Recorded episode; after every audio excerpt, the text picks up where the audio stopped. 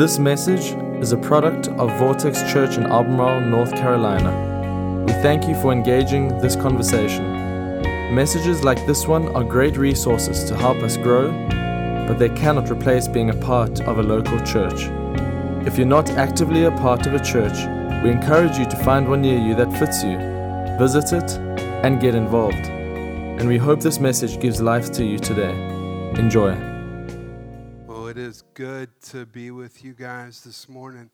We're kicking off a new series. It's our vision series for this year, for 2021. Last year, we began the year by uh, doing a series called Relentless. Many of us wore bracelets all year long that carried that emblem on it. And, you know, that word relentless means to not quit, right? To not quit again, like refusing in the face of adversity and difficulty to give in and quit. And I, I, think if, you know, if I look back at 2020, that was a good word for me. There were a lot of times I felt like quitting, and a lot of times that maybe I was kind of confused about where my hope was. And that series just kind of helped set the stage. And so this year, as we were praying about it, we, we decided to go with this theme better. Because I, believe that there are a lot of us that really want to have a better year. And we're going to dive into that in just a moment. But we like to kick the beginning of every year off with a, a 21 days of celebration. It's really 21 days of prayer and fasting. We do this almost every year, and we invite you to do it with us. Now, I don't, I don't know if you've started. Uh, my family is doing a, a Daniel fast, which means we're eating a lot of fruits, a lot of vegetables, and we're going to the bathroom a whole lot. So it's just, it's kind of what's going on with our family. Um, it's a, it's a lot, you know, and, and, and I, I think that sometimes we, we just unconsciously uh, don't understand what we're doing in life. We actually, uh, fasting is all about saying no to things. It's about disciplining yourself, recognizing that perhaps there's this thing in my life that takes way too much of my focus. It might be social media. Maybe every time you pick up your phone, you're checking Facebook. Maybe it's TV at night that's keeping you from engaging in your family. And, and we don't realize that there are consequences to our yeses and our nos. And here's what, why fasting is so important because our lives are defined by what we say yes and no to. Our lives are defined by that. And if we don't learn to carefully regulate and identify, see, a few years ago we did Daniel fast, and, and, and, and on Daniel fast you don't have any caffeine. And I love my coffee, y'all. I'm a big coffee person. And I realized after about three or four days that I was an addict because I got a headache from not having it, and it was pretty rough. Here's, here's something that I've learned in doing this for a few years is that if you always say yes to something, you're in bondage to it. If you always, if the answer is yes every time. That's why fasting is so powerful. It takes the most, you know, on, on its rudimentary level, the way it's taught in the New Testament, it takes the most basic instinct we have, which is to eat something. And it forces us to say no. I'm, I'm going to say no. And it's that discipline that transcends into other disciplines in our life. It's a very powerful, powerful thing. So this is 21 days of prayer and fasting. We're about one week into this already. Uh, if you haven't joined us, please join us. Make it 14 days of prayer and fasting for you and your family. We want you to experience this. This week, we're going to do a few things to pray with you because prayer is a big component of this. We're going to do some pop up prayer on Facebook.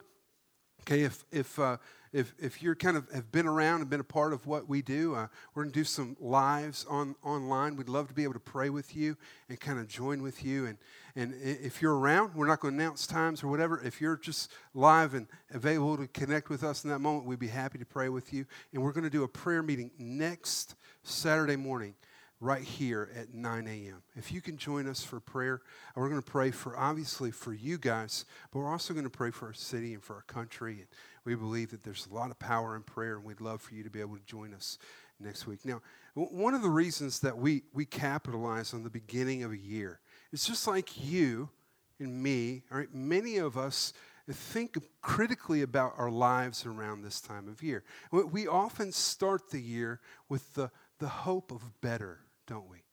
We, we, we, we start with, with this kind of it's a fresh start. It's, it's a new way. And some of you guys, you, you like you were going to get back into the gym and that happened. Maybe it's going to happen next week, you know, and I'm going to eat better, but it's going to happen next week. All right, we, we, we have a hope of something better. Maybe this year you were hoping for better family.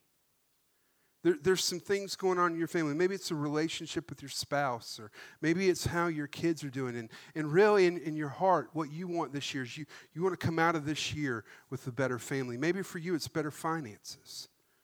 And 2021 was a hard year for many of our friends financially. There were a lot of people who lost their jobs or got shuffled into new jobs and maybe had a few months of being unemployed. It was a tough time. Maybe it's your, your hope. Maybe this is the most popular New Year's resolution. Your hope is for better fitness this year. And lose some weight, get in shape, all of that stuff. Maybe it's better fitness. And for many of us, I, I hope, representative because of the fact that you're here, that our, our goal is to have a better faith. Maybe your hope is that in this year, you're going to take the next step of obedience in your walk with Jesus. But I'm going to tell you some bad news, okay? Got some bad news for you start off with. Just start it all off with some bad news. It often gets bad before it gets better. It often gets bad. And this is where many of us, we have a hard time with this.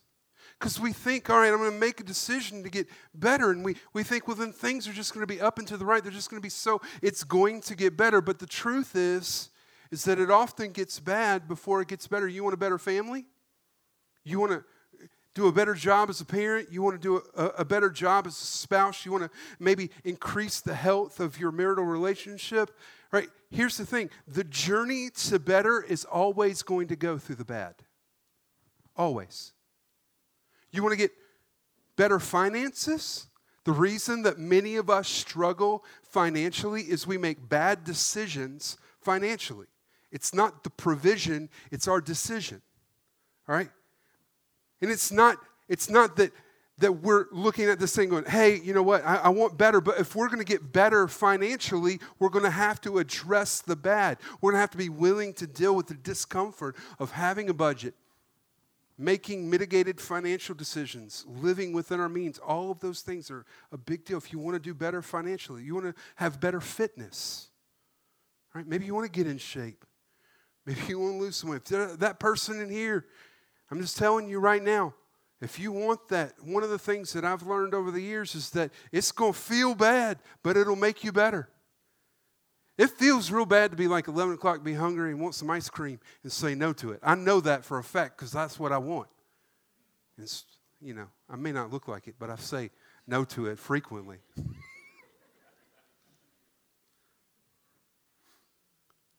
As a matter of fact, uh, let me just share this with you. I, I was reading a little bit this week. You know, the, the only way to increase your lung capacity is to get out of breath,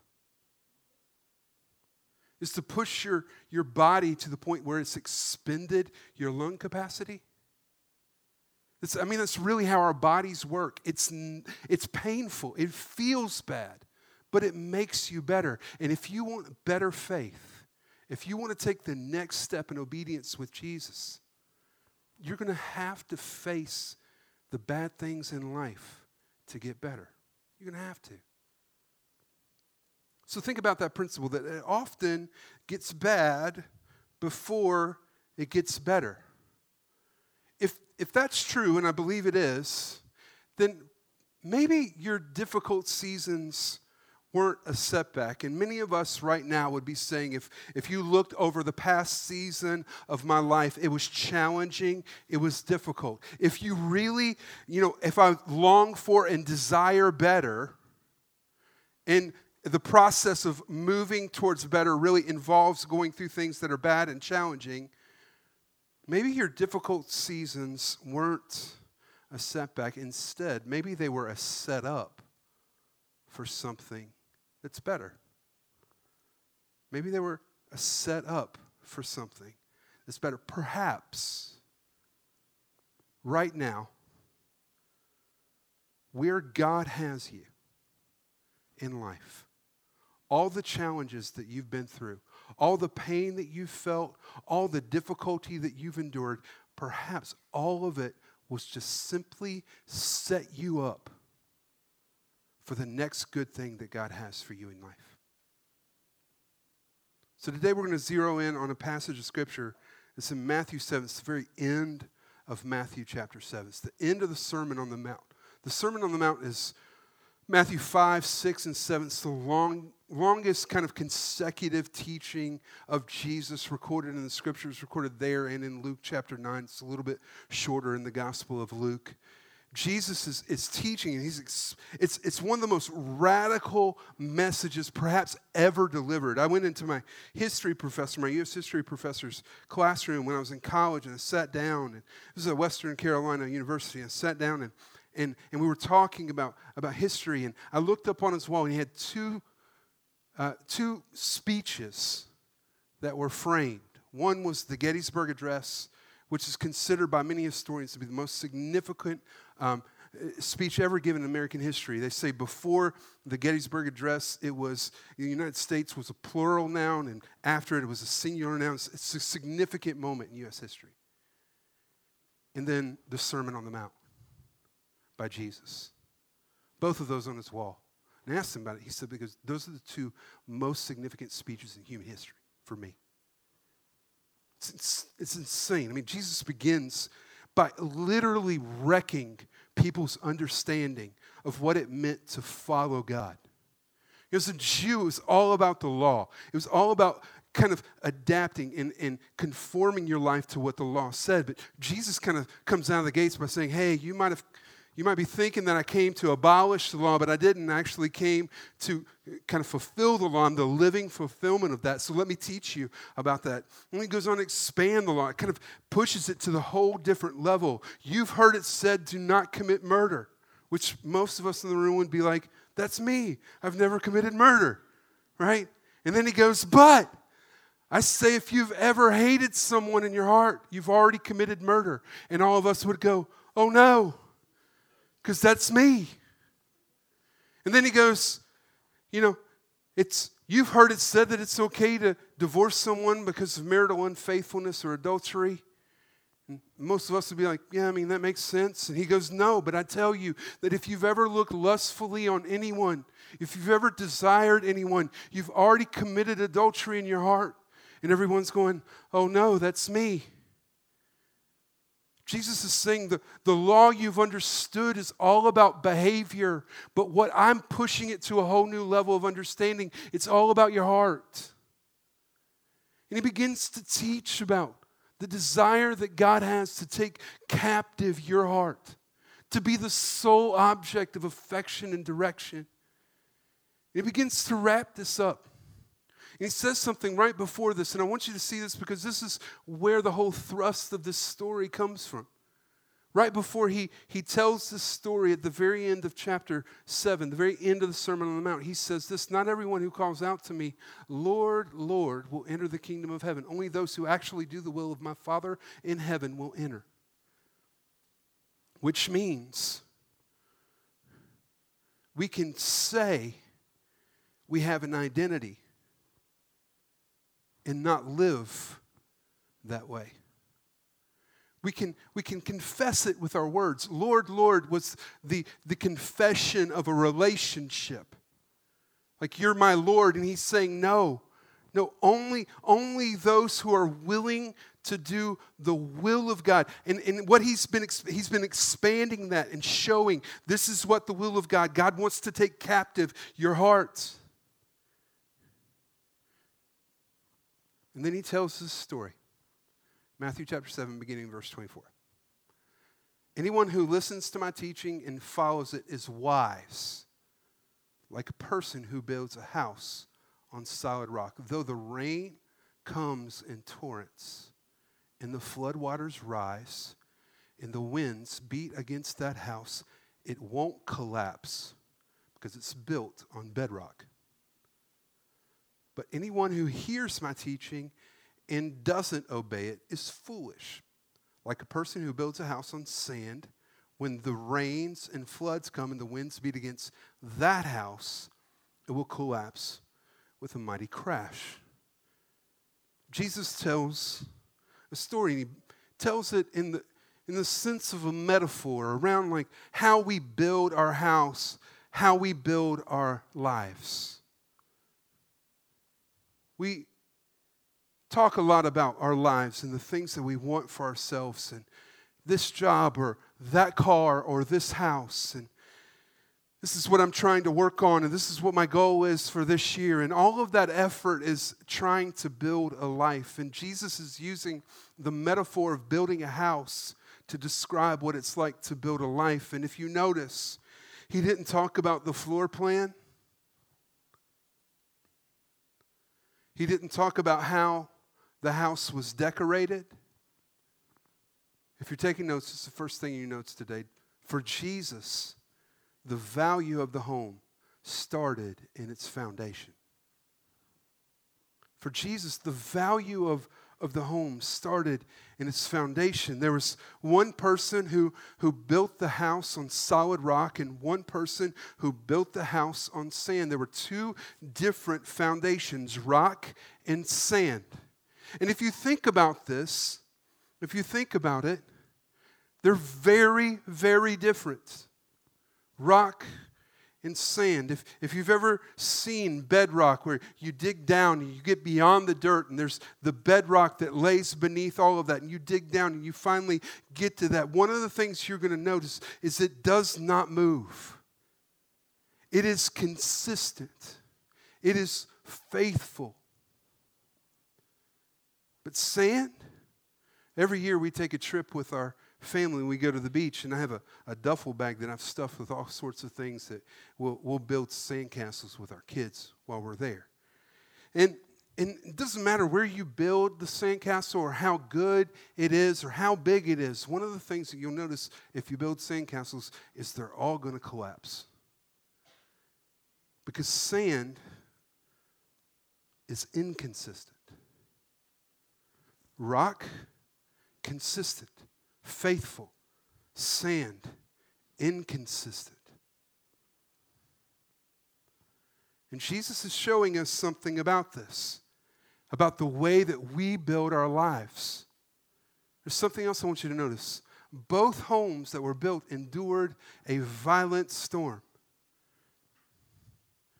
He describes the storms that came through. Uh, one's built with, you know, on the, on the rock, one's built on sand, and, and the, the storms come against both of them. There's, there's rain that comes down in torrents, which means there's a lot of rain. It happens very quickly, and then there's rising floods and, and winds. For, for those who lived, especially in the first century in the Middle East, this would have sounded very familiar because regionally they didn't have that kind of a temperate kind of climate like we live in. There, there, it was much drier, much more humid, uh, almost similar to a desert climate. And because of that, they, they had a, a lot of sand.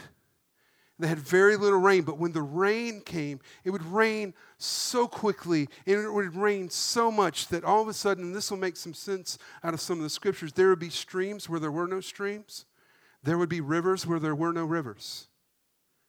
Because that's what it looked like in their climate. And some of us, we don't like this very hard truth that it doesn't matter how you build your house or where you build your house, you will face a storm. As a matter of fact, some of us get quite upset at God. Maybe we even start to doubt ourselves or doubt where we are in life because we're enduring a storm. Jesus said something earlier in the Sermon on the Mount, Matthew chapter 5, that gives light into understanding God's heart in this, and it's this that He gives His sunlight to both the evil and the good, and He sends His rain on the just and the unjust alike. Here's the truth the storms come for the bad guys and for the good guys. The rain shines on the bad guys, or sun shines on the bad guys and on the good guys. And sometimes we get so confused about this because we start to think that maybe I'm going through the storm because God hates me. Certainly, He can't love me if I'm going through this. But see, the issue for Jesus was not will you encounter storms, it's how will you encounter storms. We're all going to face a storm. Every person that is in this room right now either has just went through one, is going through one right now, or is about to go through a storm. That's every person in this room. we're all going to face storms. And the issue for Jesus was not, will you, but how will you? And the last observation I want to make out of this text, which is really important, especially around this time when many of us are making a lot of kind of commitments and goals and resolutions, and we're hustling a lot around that, is this that consistency, not intensity, wins in the end. It is the story of the tortoise and the hare, right? It is not the fastest, it's the most consistent that wins. And you see that in this. You, you, we, we don't have a picture into the methodology that went into building each home, but you have to understand that there was some intensity involved in building each of those homes. Probably even good intentions, someone who was trying to provide shelter for their family. But it all came back to the foundation. Which foundation was going to be consistent. Here's what I've noticed our foundation is where we consistently look for strength. Our foundation, the foundation that we're building our life on, is where we consistently look for strength. Maybe right now, you're looking for strength in the way that others view you.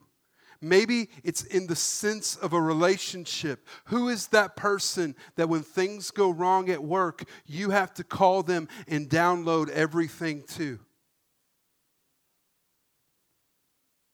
Because if we pay attention to Jesus' teachings, we can have a good or we can have a bad foundation. One builder built on a bad foundation. And what happened? After all the effort of building their life, it came crashing down. But the other builder built better. And what I want to do this year, what I want for you, is I want us to build better. Many of us, many of us experienced the crash in this past season of our lives where things around us came crashing down, things in our lives came crashing down. And I want you to build better. See, the road to better almost always goes through the bad. So let me give you a few takeaways for today. And the first one is this if you're not willing to face your bad, you're never going to get better. If you're not willing to face your bad, you'll never get better. There are some of us who feel like it's okay to try to hide or push it away. And no, that's not mine. I don't want to think about that. You know, it's real easy to look at everybody else's bad it's real easy to talk about how we see other people failing and where we see their shortcomings and how they're not doing that right and how this isn't going right. All of that. It's real easy to do that. But the road to better is often going to have you facing your own bad. You'll, you'll never get better until you're willing to face your bad. So let me give you a few questions to help you self diagnose. How good am I doing right now? How good am I doing right now in some areas of my life in facing my bad? Here's one Are you willing to own your part in a shared problem? Are you willing to own your part in a shared problem? Some of you are going, shared problem? What the heck you talking about, man? It's either my problem or their problem. There's no such thing as a shared problem. Let me give you a simple illustration. If you go to work and you are, you know, an endowed agent in a, a organization, you have a job, you have a role, and that organization has a problem, it's really easy to go, it's their problem. But no, it's a shared problem. You're a part of the organization, and because you're a part of the organization, you own a part of the problem. This is most evident for us at home. We see it as parents. Okay? It's so common to sit down with a parent, the parent go, you know what, what's going on with your with it? Well, you know, they just got a problem lying. Oh, they have a problem lying? So you're telling me that you're the parent, you set the rules, you enforce the consequences, and they're the only one who has the problem? No. You have a role in that. It's a shared problem. It's a shared problem, especially in the context of a committed relationships, especially in marriage. We see this. I mean, outside of like extreme forces, uh, extreme instances of abuse, right? Problems in marriage are, are shared problems. Shared problems. It's, it's not all one person and all the other. This is something that we we came together to form this relationship and it's not always, you know, like a 50-50 thing. Sometimes it might be like 60 and 40, and you might be going, well, it's all their 60. If they'd work on their 60%, I'd work on my 40%. But think about that just in the metrics of the numbers. If you address your 40% and get over yourself, then the problem becomes 40% better. Are you willing to own your part in a shared problem? You're never going to get better if you're not willing to face your bad. Here's the second question How quickly do you repent? How quickly do you repent? When you know you have sinned, when someone has told you that there's an offense, when you realize it in your heart that you've crossed that line, how quickly do you repent? How quickly do you repent? Because the distance between the time that you know you should repent and the time you actually do repent is a good indicator of your spiritual maturity. How quickly do you repent? See, you're never going to get better if you're not willing to face and address your bad. Here's the second thing storms serve to prove what's bad and what can be better. Storms serve to prove what's bad and what can be better. This is so important because for so many of us, we just look at the stuff that we go through in life and it's like, this is just hard stuff. You know, got to get through it. Life's broken. No. There's a purpose in the pain. God has never intended to waste one tear that you've shed. Storms serve you. There is a purpose why, for, for why they have appeared and why they're raging in your life. They serve to prove what is bad and what can be better. Which is why I think in James chapter 1, James says this. Look at this. Consider it pure joy, my brothers and sisters, when you face trials of many kinds. Some of you are going, No way! I consider it pure headache. That's the only thing it's pure. It is pure headache when I go through trials of many kinds. But James is saying, no, consider it pure joy, my brothers and sisters, when you face trials of many kinds, because you know that the testing of your faith produces perseverance. So let perseverance finish its work so that you may be mature and complete, not lacking anything. This is so important. This is so important. For James, leave that up there for a second. For James, trials are tests. They're tests. And if you're like me, the word tests invokes 10th grade algebra 2, okay? I'm not a very good math student. I, am really, I was a horrible math student. I was a horrible math student. Um, and so, so algebra 2 was the last math class that I took. That give you an indicator of my high school education right there. Um, and, and when I think back to Algebra 2 and I think back to taking a test, it always felt like the teacher was out to get me. Like they were going to throw some stuff in there that I wasn't expecting. Like, God, this is the worst moment. I hate this class. I hate this stuff. I don't even do it. But, but that's a very twisted perception of a test.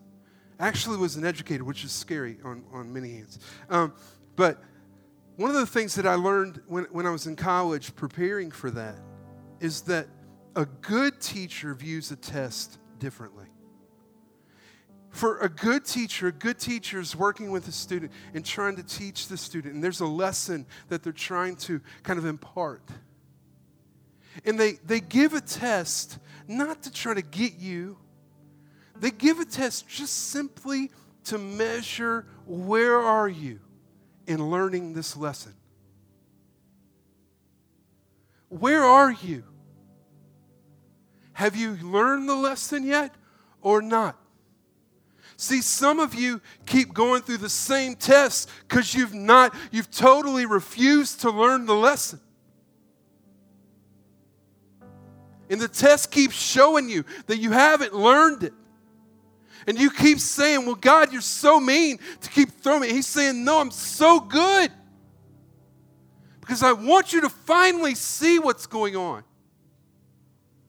See, one of the most gracious gifts you'll get from God is a new perspective. One of the most gracious gifts, and that's what a storm does. A storm blows into your life, and you go through a test, and all of a sudden, there are things that you thought that were really good in you that you find out were not as good as you thought they were. There are places where you thought you were really strong, and you find out that I'm not as strong as I thought I was. Places where you thought you were really good and you find out I'm, I'm not as good as I thought I was.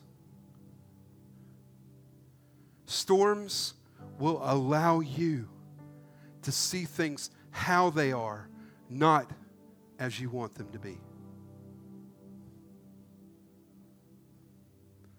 And it is, in many ways, one of the most gracious gifts God gives us. For some of you, you might be in the process right now. You might just be coming out of a season where you're starting to see some things that you saw as strong now as weak. Things that you saw as whole, you're starting to see them as broken. And it is a gift. It is a gift to see that. Here's why Pay attention to what I'm about to say. When you see that which you once saw as beautiful, now as broken, you can rejoice because its beauty was a lie. And the storm exposed that lie to you. So let's go back to the builders. One built a house and it lasted. It lasted. One built one that, that didn't. Storm blew through and it blew that house down. What was the thing? Think back to this. What was the thing that made the house better? What made this one house better? And I can tell you this right now it is the very same thing that will make your life this year better. If you want to have a better year in 2021, it is the same thing that made that house better. This is the last thing you notes today. If you're going to build a better life, address your foundation. There's far too many of us worried about floor plans and decorations when we have problems in the foundation.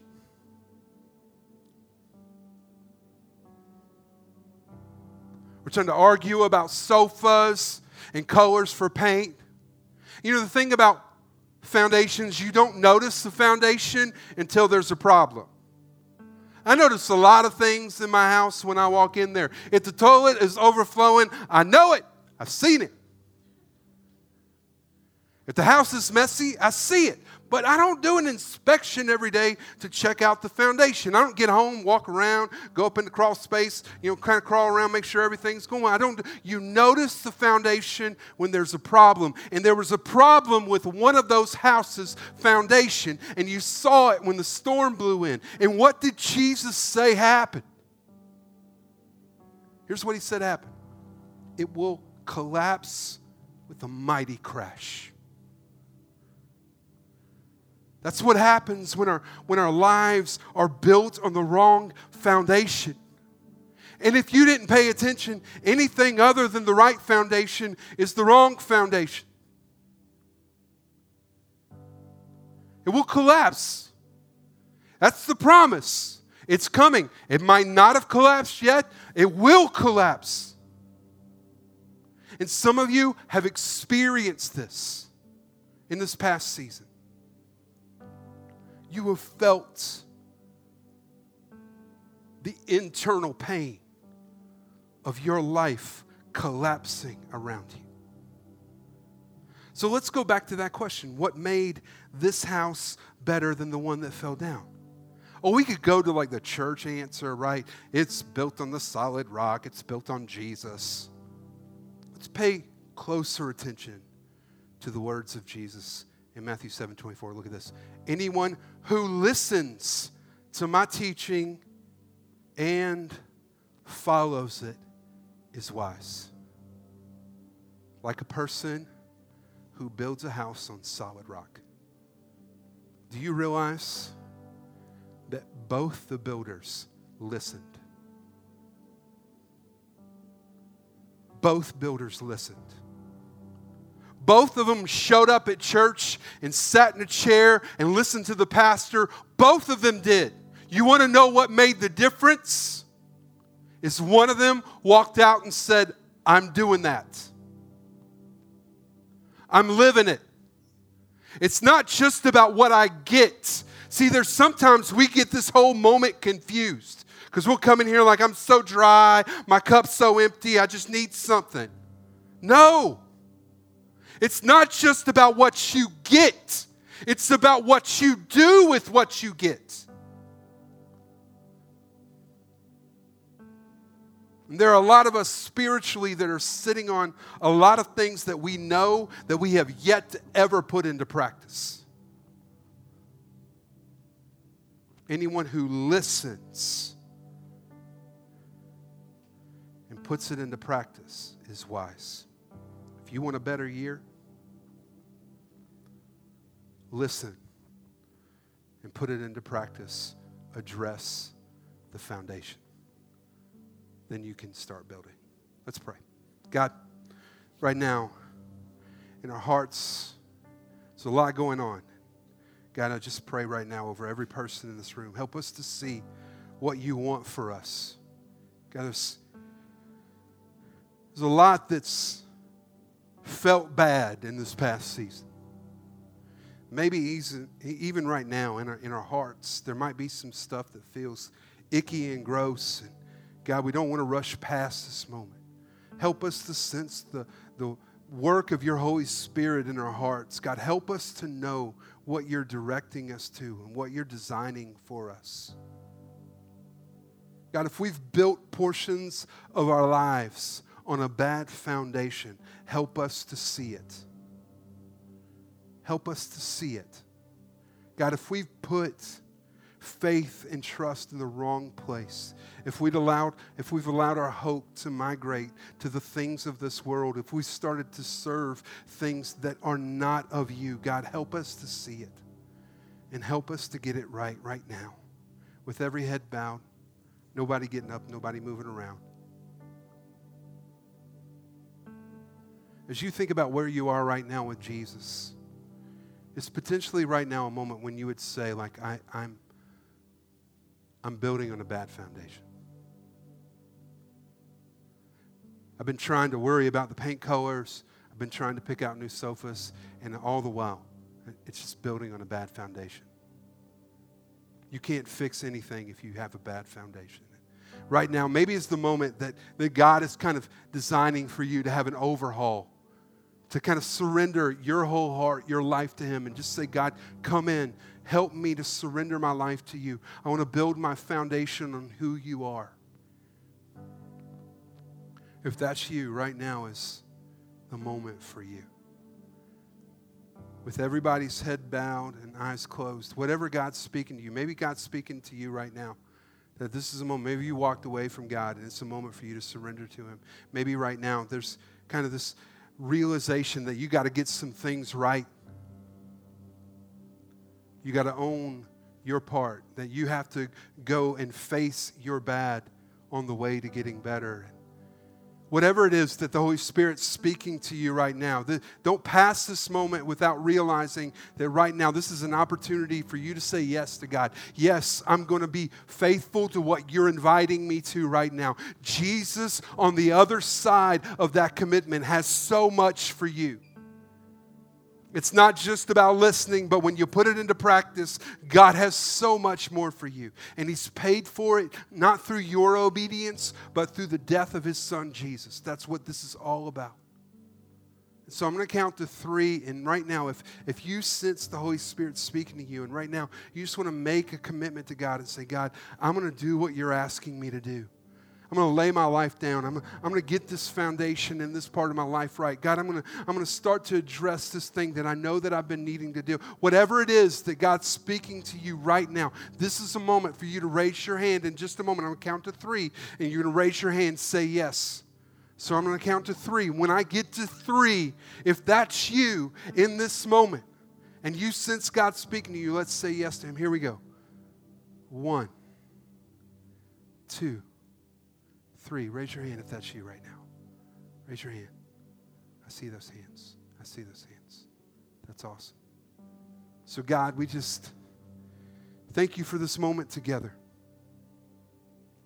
God, thank you for the, the, the commitments to say that they're going to walk this thing out. God, thank you for the realization that you're building a foundation. And when we build on the right foundation, any storm can roll through and it's not going to knock it down. Because you're good God. Help us to trust that. In the name of Jesus. Amen. Amen. Thanks for listening. This podcast has been a production of Vortex Church in Albemarle, North Carolina. For more information on our church, we encourage you to visit us online at vortexchurch.com.